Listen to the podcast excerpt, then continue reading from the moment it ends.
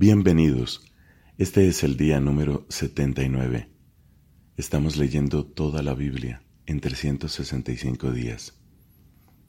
Hoy tenemos textos del libro de los números, del libro de los salmos y de los hechos de los apóstoles. Pidamos la gracia del Espíritu Santo, el mismo Espíritu que inspiró estas palabras, para que puedan llegar a nuestro corazón y puedan hacer su obra en él. En el nombre del Padre y del Hijo y del Espíritu Santo. Amén. Del libro de los números, capítulo 22.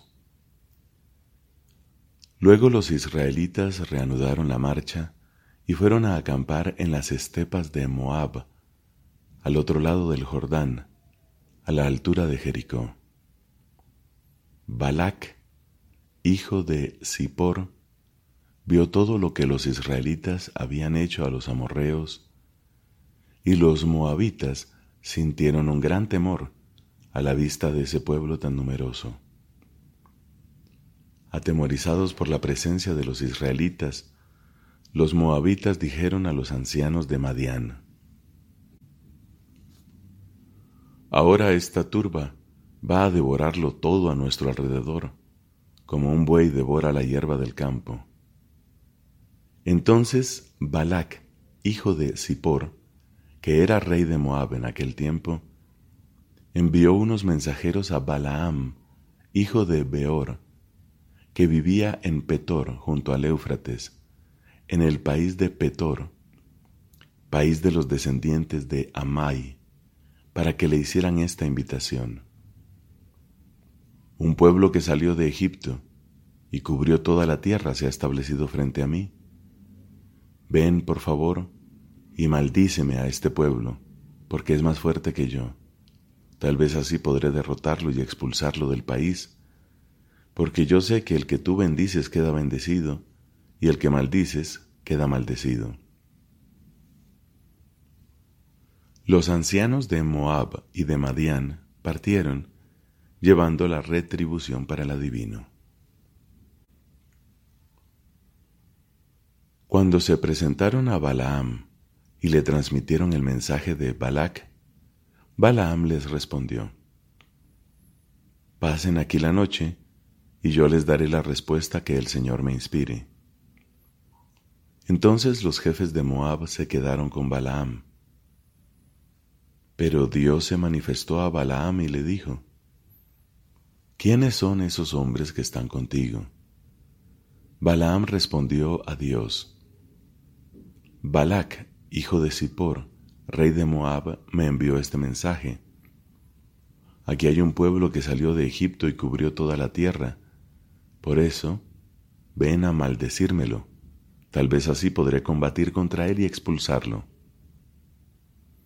Dios dijo a Balaam, No vayas con ellos, ni maldigas a ese pueblo, porque está bendecido. A la mañana siguiente, Balaam se levantó y dijo a los jefes enviados por Balac, Vuélvanse a su país, porque el Señor me prohíbe acompañarlos. Entonces los jefes de Moab partieron, y cuando estuvieron de regreso dijeron a Balac, Balaam se niega a venir con nosotros. Entonces Balac envió otros jefes, más numerosos y distinguidos que los primeros. Ellos se presentaron a Balaam y le dijeron, Así habla Balac, hijo de Zippor, por favor no te niegues a venir en mi ayuda. Yo te colmaré de honores y haré todo lo que me digas. Te ruego que vengas y me maldigas a este pueblo. Pero Balaam respondió a los servidores de Balac, aunque Balac me diera su casa llena de plata y oro, yo no podría transgredir ni siquiera en lo más mínimo una orden del Señor mi Dios. Con todo, quédense aquí también ustedes esta noche, y veré qué me dice el Señor esta vez. Durante la noche, Dios se manifestó a Balaam y le dijo, Si esta gente ha venido a buscarte, puedes ir con ellos, pero no hagas nada fuera de lo que yo te ordene. Por la mañana Balaam se levantó, ensilló su asna y partió junto con los jefes de Moab. Pero su partida encendió la ira de Dios, y el ángel del Señor se interpuso en el camino para cerrarle el paso. Balaam iba montado en su asna y lo acompañaban dos muchachos. Cuando el asna vio el ángel del Señor parado en el camino, con la espada desenvainada en su mano, se apartó y se fue por el campo. Pero Balaam la castigó para hacerla volver al camino. El ángel del Señor se paró entonces en un sendero angosto que pasaba por los viñedos y estaba rodeado de los dos lados por un cerco. Al verlo, el asna se fue contra el cerco y apretó el pie de Balaam que la castigó nuevamente. Una vez más el ángel del Señor se adelantó y fue a colocarse en un lugar tan estrecho que era imposible desviarse a la derecha o a la izquierda. Cuando el asna lo vio, se echó al suelo debajo de Balaam, y éste enfurecido la golpeó con su bastón. Entonces el Señor abrió la boca del asna, y ella dijo a Balaam, ¿qué te hice para que me golpearas así tres veces? Te estás burlando de mí, respondió Balaam. Si tuviera una espada en mi mano te mataría ahora mismo. El asna le respondió, ¿acaso yo no soy tu asna, la que siempre has montado hasta el día de hoy? ¿Acostumbro yo a tratarte de este modo? Él respondió, No. El Señor abrió los ojos de Balaam, y éste vio al ángel del Señor parado en el camino, con la espada desenvainada en su mano. Se inclinó y lo adoró con el rostro en tierra. El ángel del Señor le dijo, ¿Por qué le has pegado tres veces a tu asna? Era yo el que te cerraba el paso, porque tu viaje me disgusta. Ella me vio y se apartó de mí tres veces. Hizo muy bien en apartarse, porque de lo contrario yo te hubiera matado, mientras que a ella la hubiera dejado con vida.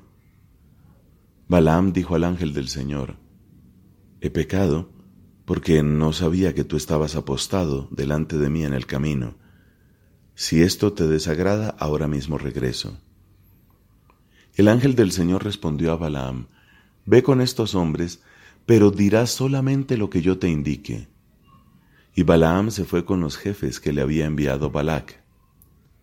Cuando Balac supo que Balaam estaba por llegar, fue a encontrarlo en Ar-Moab, sobre la frontera del Arnón, en el límite de su territorio.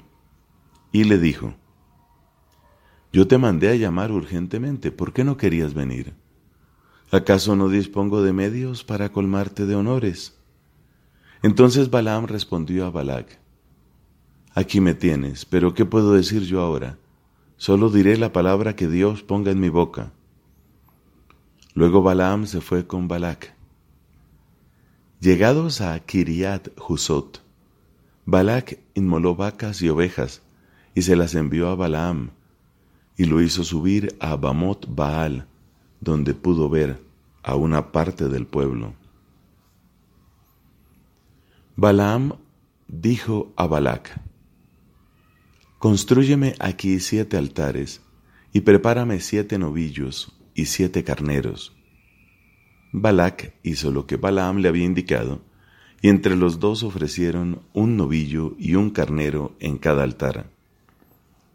Luego Balaam dijo a Balac, Quédate junto a tus ofrendas, mientras voy a ver si el Señor me hace una revelación yo te comunicaré lo que Él me manifieste. Y se fue a una colina desierta. El Señor se reveló a Balaam, y éste le dijo, Yo erigí los siete altares, y ofrecí un novillo y un carnero en cada altar.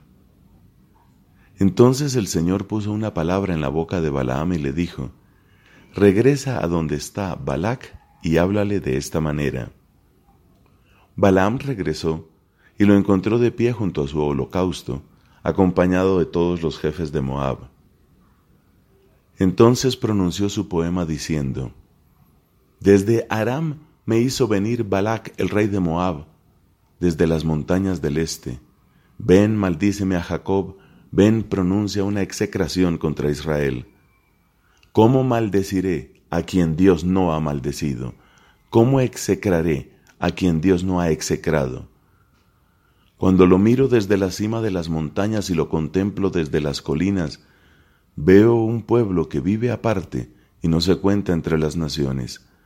¿Quién puede contar el polvo de Jacob o numerar la polvareda de Israel? Que yo muera la muerte de los justos y que mi fin sea como el suyo. Balac dijo a Balaam, ¿qué me has hecho? Yo te traje para que maldijeras a mis enemigos y tú los has bendecido. Yo solo puedo repetir fielmente lo que el Señor pone en mi boca, respondió Balaam. Entonces Balac le dijo, ven conmigo a otro lugar, desde donde podrás verlos, y no a todos, por lo menos a una parte de ellos, y maldícemelos desde allí. Enseguida lo llevó al campo de Sufim, en la cima del Pisgá. Allí construyó siete altares y ofreció un novillo y un carnero en cada altar. Entonces Balaam dijo a Balac, Quédate aquí junto a tu holocausto mientras yo voy más allá en busca de una revelación.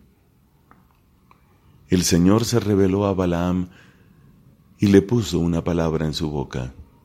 Luego le dijo, Regresa donde está Balac y háblale de esta manera. Al llegar lo encontró de pie junto a su holocausto, acompañado de los jefes de Moab, Balac le preguntó, ¿qué ha dicho el Señor? Entonces Balaam pronunció su poema diciendo, Levántate, Balac, y escucha, préstame atención, hijo de Zippor. Dios no es un hombre para mentir, ni es un mortal para desdecirse. ¿Acaso Él dice y no hace? Promete una cosa y no cumple. Yo recibí la misión de bendecir. Él ha bendecido y no lo puedo contradecir. No se ve ningún mal en Jacob, ni se percibe ninguna desgracia en Israel. El Señor su Dios está con él, y entre ellos se oye proclamar a un rey. Dios, que lo hace salir de Egipto, es para él como los cuernos de un búfalo. No hay magia en Jacob, ni adivinación en Israel. A su debido tiempo se le dirá a Jacob y a Israel lo que hace Dios. Un pueblo se alza como una leona, se yergue como un león, no se recuesta hasta devorar la presa, y beber la sangre de sus víctimas. Balac dijo entonces a Balaam, Si no lo maldices, por lo menos no lo bendigas. Pero Balaam respondió a Balac, Ya te advertí que haría todo lo que el Señor me dijera.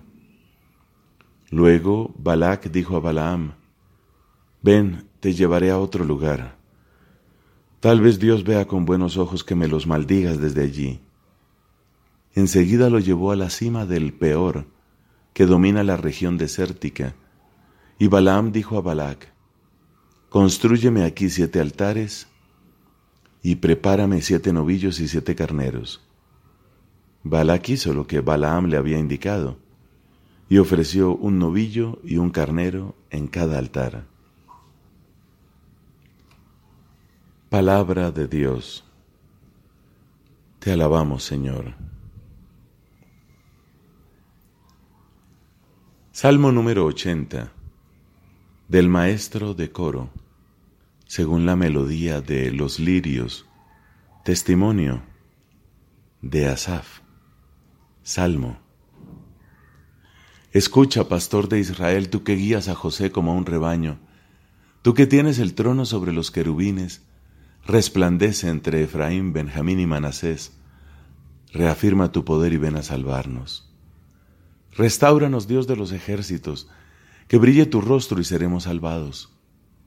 Señor Dios de los ejércitos, ¿hasta cuándo durará tu enojo a pesar de las súplicas de tu pueblo? Les diste de comer pan de lágrimas, les hiciste beber lágrimas a raudales, nos entregaste las disputas de nuestros vecinos y nuestros enemigos se burlan de nosotros.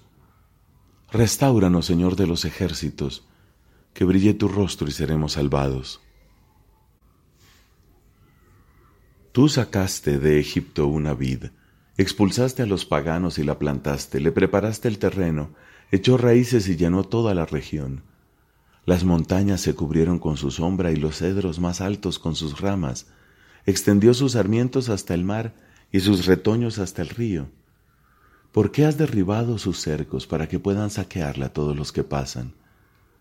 Los jabalíes del bosque la devastan y se la comen los animales del campo. Vuélvete, Dios de los ejércitos, observa desde el cielo y mira, ven a visitar tu vid, la cepa que plantó tu mano, el retoño que tú hiciste vigoroso.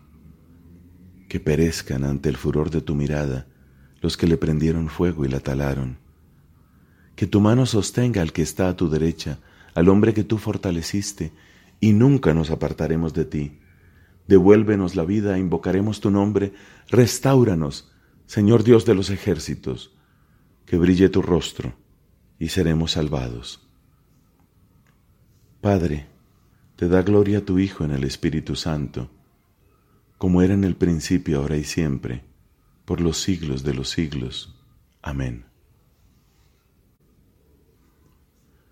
De los Hechos de los Apóstoles, capítulo 15, versículos del 22 al 41.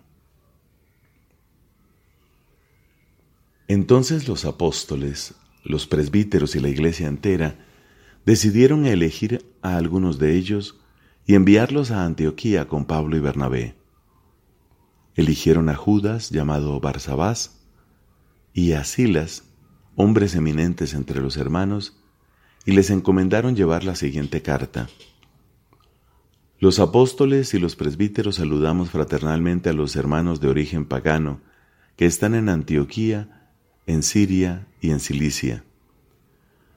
Habiéndonos enterado de que algunos de los nuestros, sin mandato de nuestra parte, han sembrado entre ustedes la inquietud y provocado el desconcierto, hemos decidido de común acuerdo elegir a unos delegados y enviárselos junto con nuestros queridos Bernabé y Pablo, los cuales han consagrado su vida al nombre de nuestro Señor Jesucristo.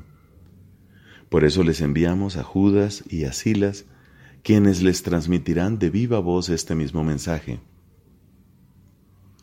El Espíritu Santo y nosotros mismos hemos decidido no imponerles ninguna carga más que la indispensable, a saber, que se abstengan de la carne inmolada a los ídolos, de la sangre, de la carne de animales muertos sin desangrar y de las uniones ilegales. Harán bien en cumplir todo esto. Adiós. Los delegados, después de ser despedidos, descendieron a Antioquía, donde convocaron a la asamblea y le entregaron la carta. Esta fue leída y todos se alegraron por el aliento que les daba. Judas y Silas, que eran profetas, exhortaron a sus hermanos y los confirmaron hablándoles largamente. Al cabo de un tiempo, los hermanos los enviaron nuevamente a la comunidad que los había elegido, despidiéndolos en paz. Como Silas creyó que debía quedarse, Judas partió solo. Pablo y Bernabé permanecieron en Antioquía, enseñando y anunciando la buena noticia de la palabra del Señor junto con muchos otros. Algún tiempo después, Pablo dijo a Bernabé, Volvamos a visitar a los hermanos que están en las ciudades donde ya hemos anunciado la palabra del Señor, para ver cómo se encuentran. Bernabé quería llevar consigo también a Juan, llamado Marcos, pero Pablo consideraba que no debía llevar a quien los había abandonado cuando estaban en Panfilia y no había trabajado con ellos. La discusión fue tan viva que terminaron por separarse, Bernabé llevando consigo a Marcos, se embarcó rumbo a Chipre. Pablo, por su parte, eligió por compañero a Silas y partió encomendado por sus hermanos a la gracia del Señor. Así atravesó la Siria y la Cilicia, confirmando a las comunidades. Palabra de Dios. Te alabamos, Señor.